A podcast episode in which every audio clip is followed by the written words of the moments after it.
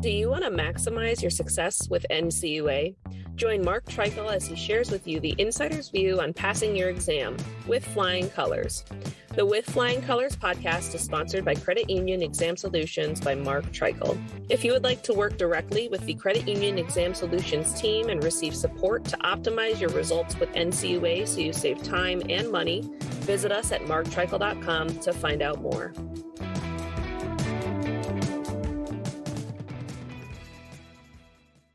Hey everyone, this is Mark Treichel with another episode of With Flying Colors, and this is our third annual NCUA letter to credit unions on exam supervision, supervisory priorities or exam priorities, the, le- the letter, as I like to call it, which comes out every January. And I'm excited to have uh, two of my team members here that uh, that I worked with at NCUA for a long time and have helped me here on the podcast and have helped helped me the clients that we have uh, throughout credit unions. And uh, I want to introduce them. If you haven't, they haven't been on the podcast unless it was a rerun that I, I reread because it was so good. They haven't been on the podcast the last couple of months. And uh, first up, we're joined by Steve Farrar. Steve, could you give yourself a little bit of an intro on what you did at NCUA for those? Oh, great. I, yeah, glad to be back for the year three. Interesting year last year, and we'll see what happens next. That has this coming year. But uh, I spent 32 years in NCUA, and half of it was working in region, the Western region. And most of that was as a problem case officer, which was really good to get well rounded and strength in operations. Then I spent the last half of my career in the central office working on problem resolution on a more national basis. And then towards the end of my career, I was the vice president of the Central Liquidity Facility and worked a long time on the risk based capital rule.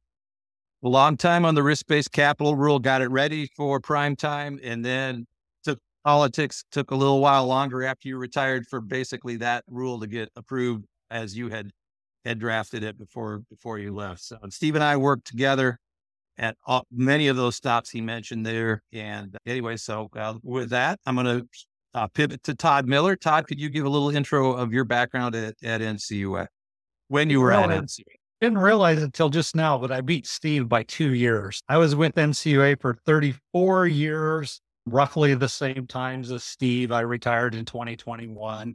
During my career, the first 10 years, you can say I was an examiner and a problem case officer. The, the middle 10 years, I was a capital market specialist from 2000 to 2010. And then the last 11 years of my career, I spent it as the director of special actions, supervising problem case officers in capital markets around 2010. That was the Great Recession. So I had a couple very busy years there as the director of special actions. Unfortunately, there's a few unions in the Western region didn't survive that. We conserved uh, quite a few of them. One of them returned to the members. So that was quite a good experience to be able to fix a credit and return it to its members. But I had 34 good years with NCUA and enjoyed every bit of it. You and me both, and you beat me by four months. I was 33 years and eight months. You are the, the longevity winner at, at NCUA, at least for us three. At least for us three. All right, guys, there are seven priorities. Well, five plus two other mentions that, that we're going to walk through here today compared to the last couple of years. And for the most part, we'll walk through them in order of what they're listed at in the NCUA letter, although we may uh, pull interest rate risk up uh, for a, a discussion along with liquidity. But first out of the gate in NCUA's letter is credit risk. And as a reminder of where that was previously last year, credit risk was listed third. And uh, in 2022, it was rated first in, in order. And in order doesn't necessarily mean everything, but it does mean something because you want to put first what's most important. Number one, 2024 NCUA's priorities for the examination is credit risk. What are your uh, thoughts relative uh, to that topic uh, and how it relates to uh, credit unions for 2024? I, I'll take a look at, I looked at some of the numbers, and the trends definitely show a weakening of credit quality, which was expected as inflation started to impact people's income and decisions that they had to make. The, another important item as you start looking at credit risk is the, in the in the opening of the letter, they talk about their concern about the increase in assets in Camel three and above, And that is, you can generally can be reflective of anytime you have increases in delinquency, it's going to affect CAMEL codes. And then there were there was a kind of a fairly sharp increase in the provision for loan loss expense, which would have been, of course, affecting earnings. So that part is also part of what's caused this concern with the credit unions, uh, with the uh, CAMEL codes of uh, three and above, especially some of the larger ones. But you just can't ignore that so many of the, the loan types show trends in increasing delinquency, credit cards being one, and junior liens, the kind of the unsecured uh, products are showing the most weakness that I can see. Interesting. There's a couple more pieces to that prior to this on podcast. I went on Fred's and I pulled down some numbers just on income growth, median income growth, and where inflation is. And really, for the last pretty much since June of 2021, consumers are getting behind. While unemployment is low, if you look at income growth, it's actually lagging behind inflation. Realistically, for two and a half years, consumers are in a worse position on a median. And I think it probably affects the lower income people, maybe higher than folks in those higher income tiers. And there's always a lag effect to this. If you look at quarterly numbers last year, March actually looked better than year end. So all that deterioration Steve talked about has really happened from March to December. If you look at the references that NCUA made there in the attachments to the letters, they're all a referral back to credit risk fundamentals. They're stuff that was published at or before that last recession. So they're really directing people, hey, let's go back to credit risk management fundamentals. They have a right to be concerned. And we go for two years and consumers are falling further behind inflation. And then you combine that with rising interest rates. It's going to be harder on borrowers. And unemployment, the press tells you it's all time lows. That's kind of true. It's actually been inching up during 2023. And there's really a wide disparity around the country. You've got places that are at 1.9%, and then you've got other states that are hitting five and a half. Our large population states, California, New York, Texas, those guys are in the fours. Behind that one gross number, there's little bubblings of problems here and there around the country. And NCUA has a right to be scared of credit risk.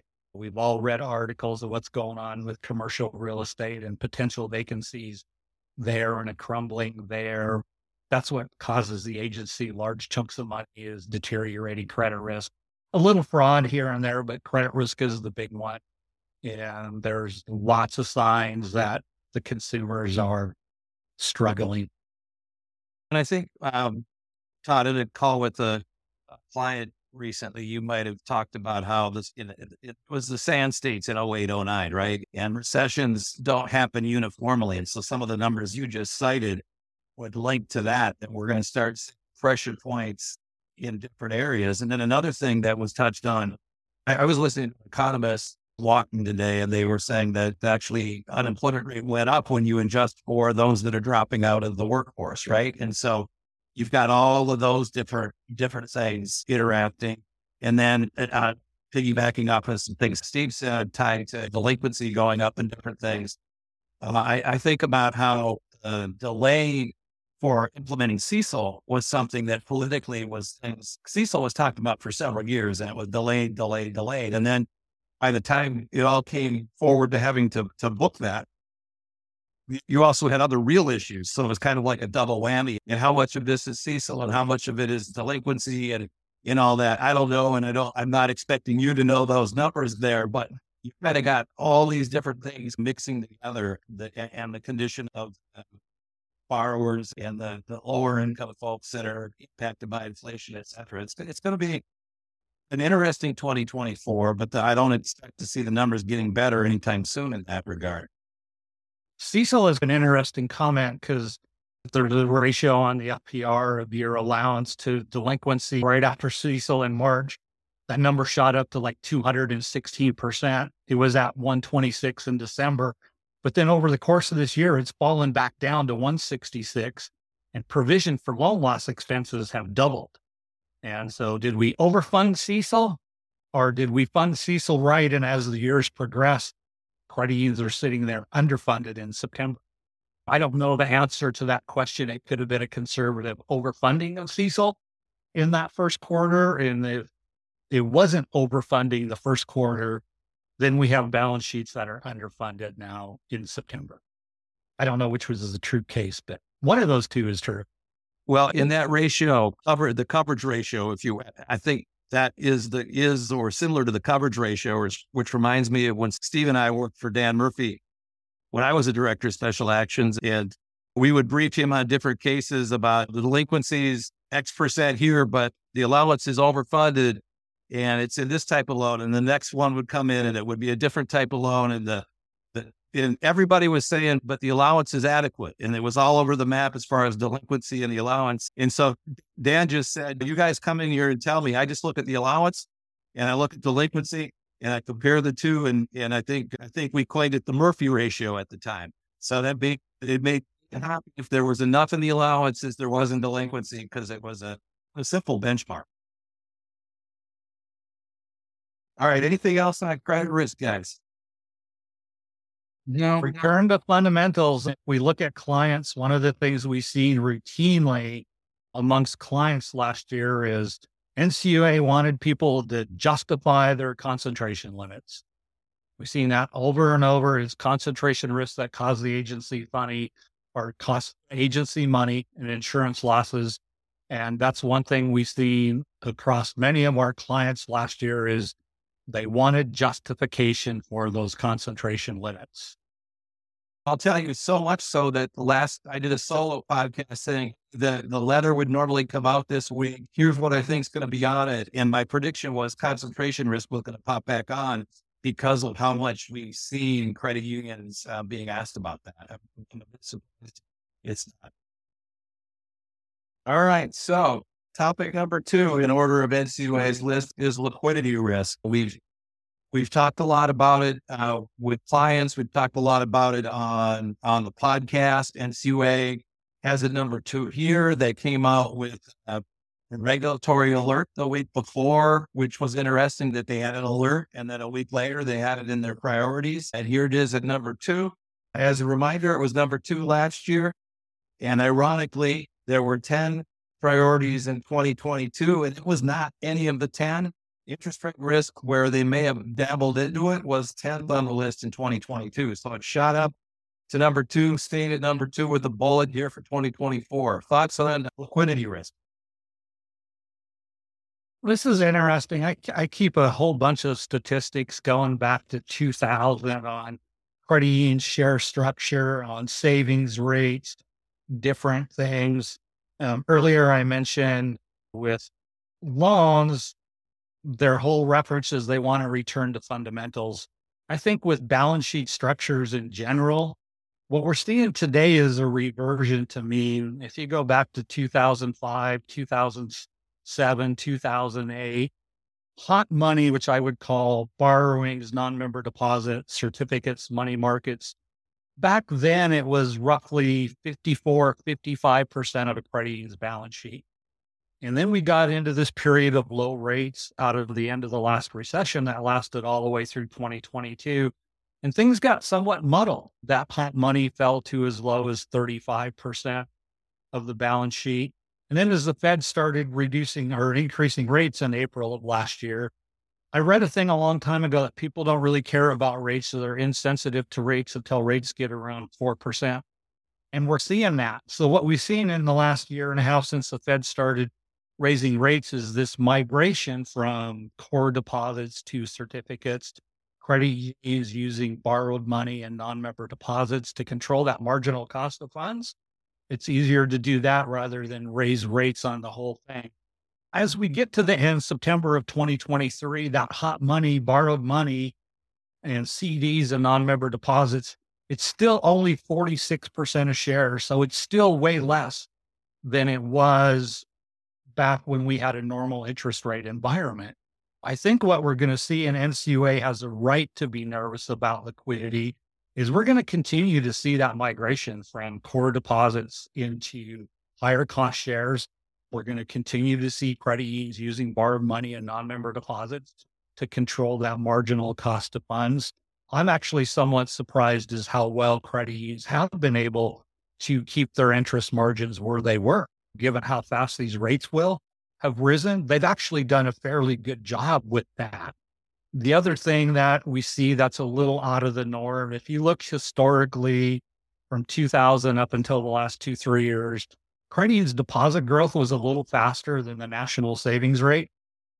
That hasn't been true the last two and a half years. And part of this, we already talked about it.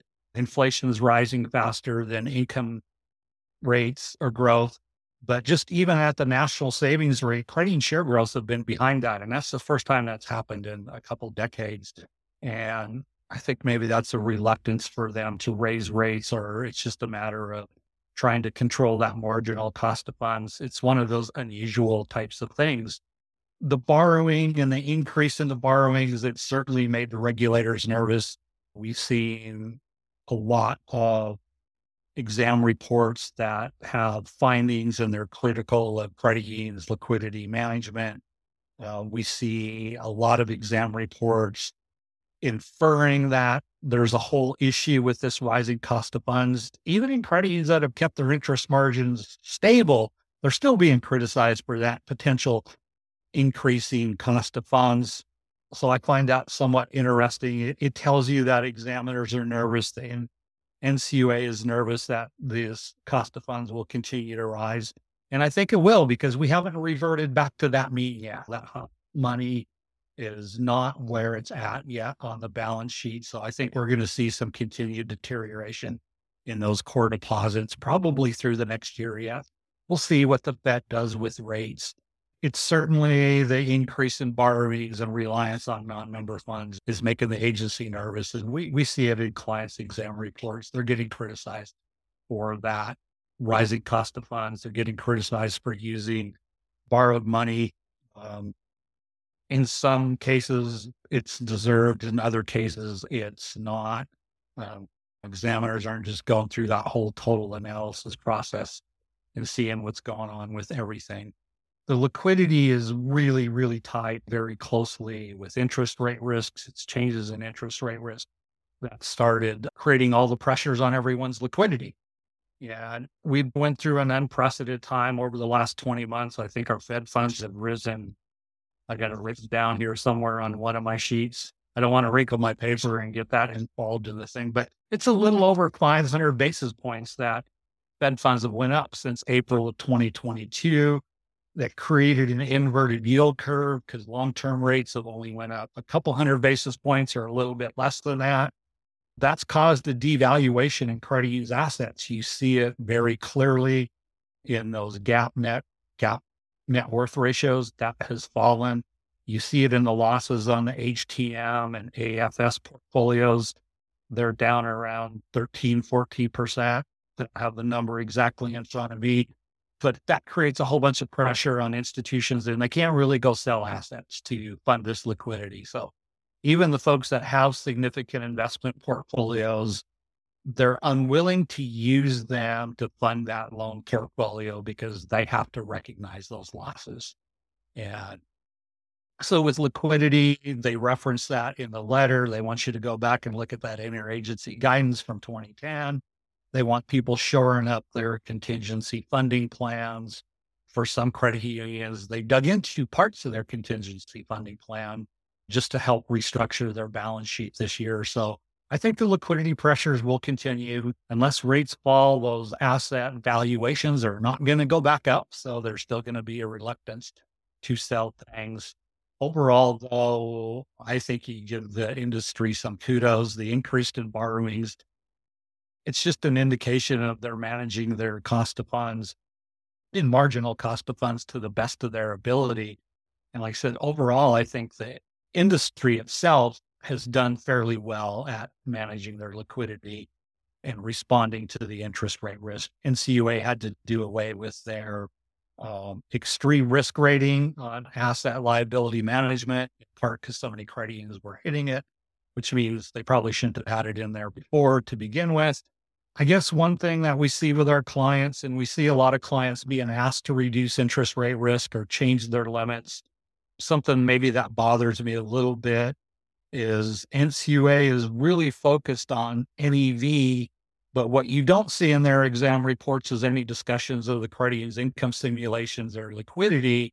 And a lot of these institutions, they're doing just fine at holding up with keeping their earnings level where they're at. Capital ratios have come down a little bit because of growth, but a lot of credit unions are doing just fine in terms of managing that net interest income, keeping that net income positive, keeping those asset or capital numbers where they need to be. And so I think NCUA is maybe being a little bit harsh in emphasizing this NEV number, which has definitely went down when rates go up 500 and they're not looking at that income simulation piece which is also very very important and i guess what makes me nervous is some of the NCUA's guidance and we see in clients they want them to reduce interest rate risk without making any changes in interest rate risk assumptions this yield curve is changing every single quarter it's really challenging for management things they do to make NEV look better today in this inverted, inverted yield curve could actually cost them a lot of money when that curve comes back to normal. Yeah. And so I think credit unions, you need to really be doing some simulations at different interest rate risks. You need to be able to push back on examiners, I think, a little bit on this emphasis on NEV. What does your income simulation look like? Let's not do something today that's going to cost us a lot of money in the future when rates change again. Certainly, some credit user interest rate has gotten excessive, but I think a lot of credit users have also been told their interest rate risk is excessive and it's probably just fine and they can weather this storm if they keep their liquidity appropriate and keep their earnings there. The liquidity always becomes a problem when you have poor asset quality and net worth starts falling. But credit unions keep their capital level and they keep earnings positive they can generate liquidity if they need it. Um, where they get into trouble is when asset quality deteriorates and capital starts deteriorating. Then that wholesale funding gets taken off the table and you have some more issues. Um, so the credit risk is definitely at the heart of that. That's what causes those things to deteriorate the fastest. Um, but interest rate risk and liquidity, it's just so challenging because of how fast interest rates rose and how the shape of the yield curve changed on them. Certainly, there's individual credits having trouble. They can refer to that in the no, increased number of camel threes. But as an industry, the credits are actually doing pretty well managing through this challenging environment. Well said. Said. And Steve, any thoughts you want to add to? Yeah, to I just uh, want to emphasize one thing and then ask Todd uh, about three other issues that shouldn't take long. I liked how he talked about when when the credit are taking action to improve liquidity or interest rate ri- or reduce interest rate risk, some of the responses well, they need to be properly analyzed, as Todd talked about, kind of when you're going to take those actions, and then make sure that you outline the income effect, the expenses related to that, and also include that foregone revenue that'd be from those things because sometimes these short term actions will get the examiner off your back, but they're not a real good long term decision. If you document that, at least you're able to respond on that. The other two issues I wanted to bring up with it for discussion is the increased competition for deposits, which I noted the other regulators had made comments on, and I wanted to get Todd's thoughts real quickly on how he sees that affecting liquidity risk and interest rate risk. Well, you need we've had loan growth and loan growth has continued. It's slowed, but it continues. So the matter of is, do you really need those deposits? I would go back first. Let's make sure you're pricing your loans and that loan growth is genuine and you're going to get some positive returns on that loan growth. I think the competition for funds is going to continue. Like I said, the savings rate is really low. We've already talked about it inflation is still higher than income growth. So you're not seeing a huge growth in disposable income to people to add to savings. There's lots and lots of strategies out there for generating new deposits. A lot of this is new products. Okay, you create products. If you go back and look when hot money was 55% of the deposit base, you know, you had people that were somewhat rate sensitive, but they didn't lock their money up. That was sitting in money market accounts my wife is one of those. She wants a fair return, but she doesn't really want to lock her money up. She wants to go down to the bank and get it tomorrow. Then you've got these investor type savers. They want very competitive CD rates. They have no problems going from bank A to bank B to credit union C to credit union D. They're very rate sensitive money. Those people are probably the people we've seen moving already, but I don't think we've really sorted out that middle tier. It's all in flux. So a lot of this is product development and talking to your members. You know, going out and getting borrowed money or non-member deposits is easy. It's a phone call to break a broker. What's a little bit harder is that organic growth. You need to spend some time building up relationships with your members and asking them for deposits. I guarantee you every union members have more money that they don't have it. The tricky part is, is I think in this environment, unions have to recognize they're going to have to pay competitive rates to get that. And core deposit growth is not going to be easy. It's a demographic thing. We have more old people going away than we have young people coming up. Usually it's new families and new households. We're creating all that deposit, core deposit growth. And we're just not generating those new households anymore at the rate we used to. So it's challenging for credit unions. They're going to have to work at this deposit growth and the core deposit growth, you're going to have to steal it from the competition by having better relationships, better product designs, better websites, all the things young people want. And at the higher end for the people that are rate sensitive, you're going to be have to be willing to pay for that. And that really requires your ALCO committees to really balance your loan rates with your deposit rates and understand uh, the margin. Is this loan product profitable given what we have to pay for deposits? Our wholesale funding to fund it. And I think credits have done a good job of paying attention to that marginal stuff. They were maybe a little bit slow to raise loan rates. You see, most of them are getting those loan rates up there now. I don't really, I don't envy the challenges that credit unions face right now in this competition for deposits. And part of it is the savings rate is low. The pie is not getting big as fast as they need it to get. And like I said, one of the things I commented on is we're at a point where this is first time in a long time where credit unions deposit growth is lower than that savings rate. I don't know what the numbers look like in banks. 2023 was really good returns for people on the stock market. I don't know how much money that sucked out of the banking and the credit union industry. I'm certain it was some. It's going to be a challenging 2024. And I think if credit unions continue to do what they did in 2023, though. They'll do all right in 2024. But examiners are going to be looking, cash flow forecasts better be good.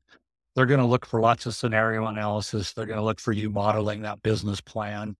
We do see just amongst some of our clients an increased level of criticism if you don't hit your targets in your business plan.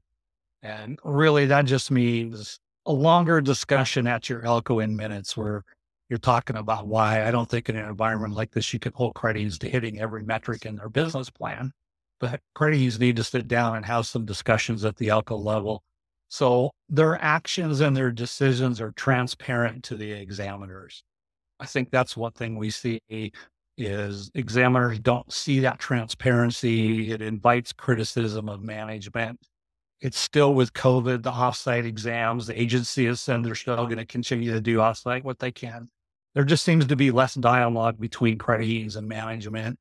And so if things aren't transparent in your committee minutes, board amendments, invite a little bit of criticism from your examiners because they don't seem to be sitting take the time to sit down and talk with management about what they did and why. It just doesn't seem to be occurring the way it has in the past. In certain yeah. cases, anyway. Yeah, I think you covered one of my other questions that there is that with all of the change in the interest rates, a lot of credit unions found themselves outside of policy numbers on, in terms of liquidity measures and ALM measures. And I think you kind of just covered that before I even asked it, and that it's that you you know properly document that. And we've seen some of our clients we deal with that they're looking at now in their next ALM run, they'll be making changes to their assumptions, which will change their results to suddenly bring them into compliance with policy. And examiners are certainly going to be going, you know what? You just change your assumptions so you can get in policy. That, that I think that's going to be an issue this year. I actually I want to take just a minute to talk about it. It might run things a little bit long, and it's not related to the letter, but I think it's valid. So if you go at historically, they wanted those non-maturity deposit assumptions to be built over multiple business cycles. And so credit unions did that. Now what we're seeing is share growth is negative in those checking accounts, money markets. But it's flowing into CD funds. And now examiners are telling credit unions, hey, we want you to update your assumptions just based on these short term trends. If you look at what's going on with rate sensitivity factors, most of the credits, they haven't raised their core deposit rates. They haven't raised rates on those regular shares. They haven't really done anything to checking accounts that did pay interest rates. Money markets, they've moved them a little, but a lot of credit unions haven't moved them at all. So when credit unions mm-hmm. update their assumptions, they end up lowering their rate sensitivity factors because that's in truth what it was. They had conservative assumptions.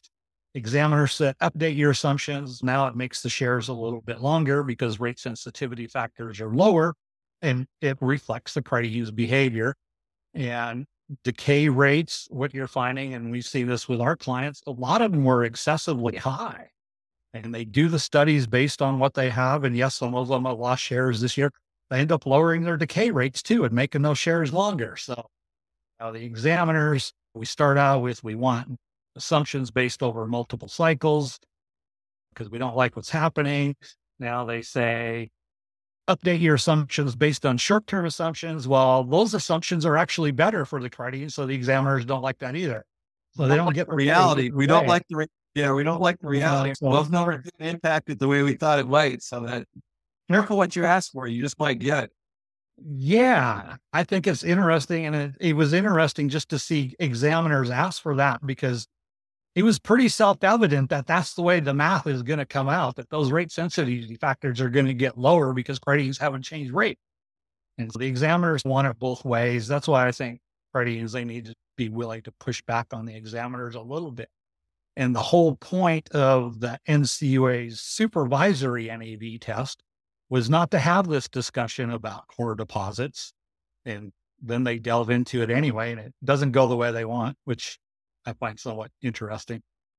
Yeah. yeah so they lost sight of the reason we did NEV. And, and as you both were talking, I took a bunch of notes and it reminded me of some other conversations we've had. But we went through three, three black swan events essentially the pandemic, 500, 600, uh, increase to Fed funds, 500 basis point increase, and then Silicon Valley Bank, which rocked the world on how money moves. All of those individually could be considered to be black swan events. And Todd, as you're talking about NEV and what it's used for and what it can be misused for and what else you need to consider, it reminds me, and I might not get this quite right, but you can correct me on it.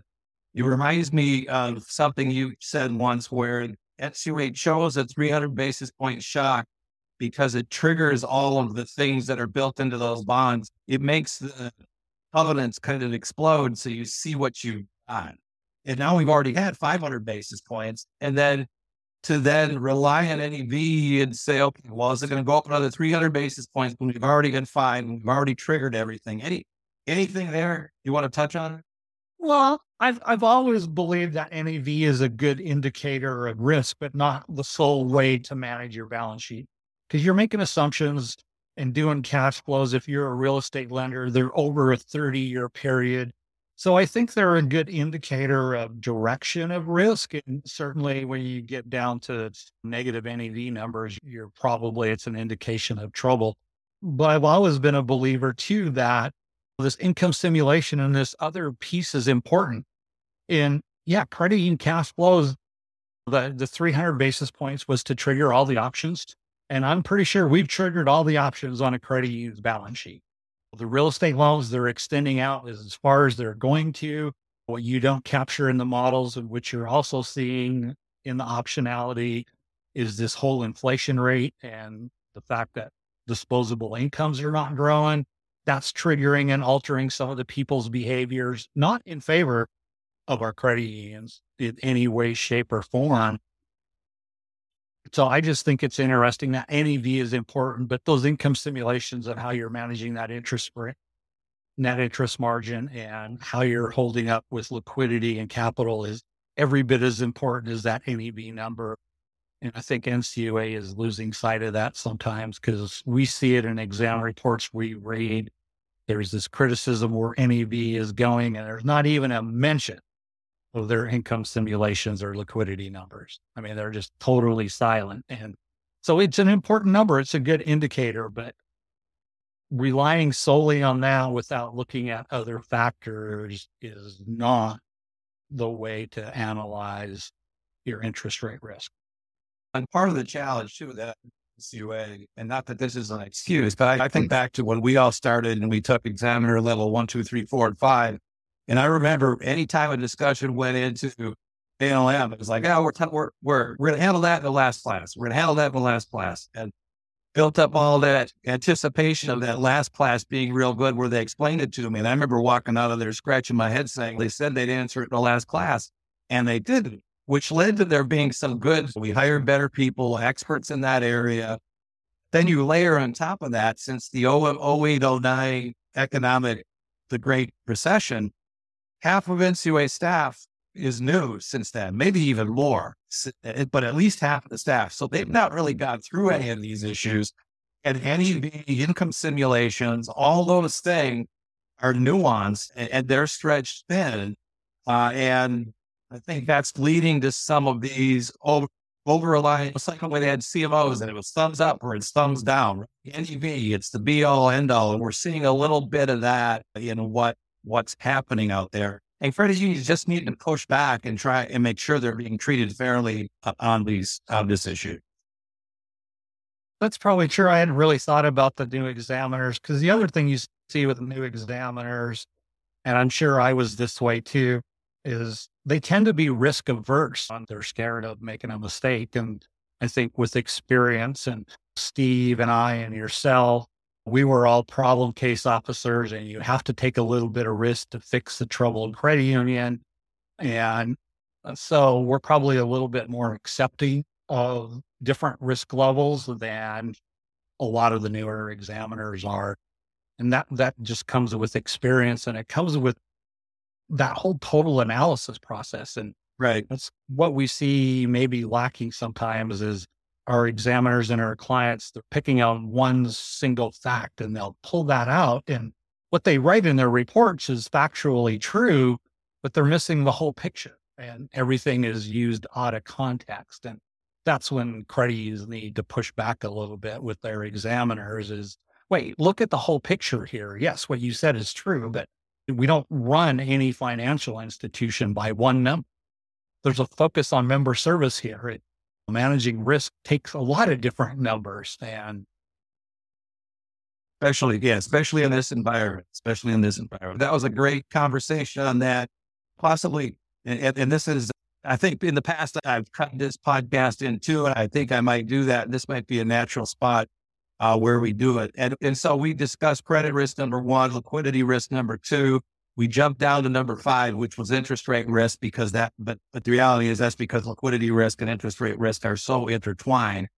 Uh, and this is where I did cut the podcast in two. I want to thank you for listening to part one of NCUA's priority letters. And you can stay tuned for part two, which will discuss consumer financial protection and a few others of NCUA's priorities from their priority letters. Thanks again for listening. This is Mark Treichel signing off with flying colors.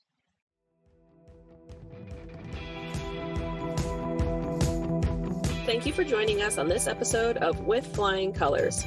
Subscribe on your favorite podcast app to hear future episodes where subject matter experts of all varieties will provide tips on how to achieve success with NCUA. If you would like to learn more about how we assist credit unions, check out our services at marktreichel.com.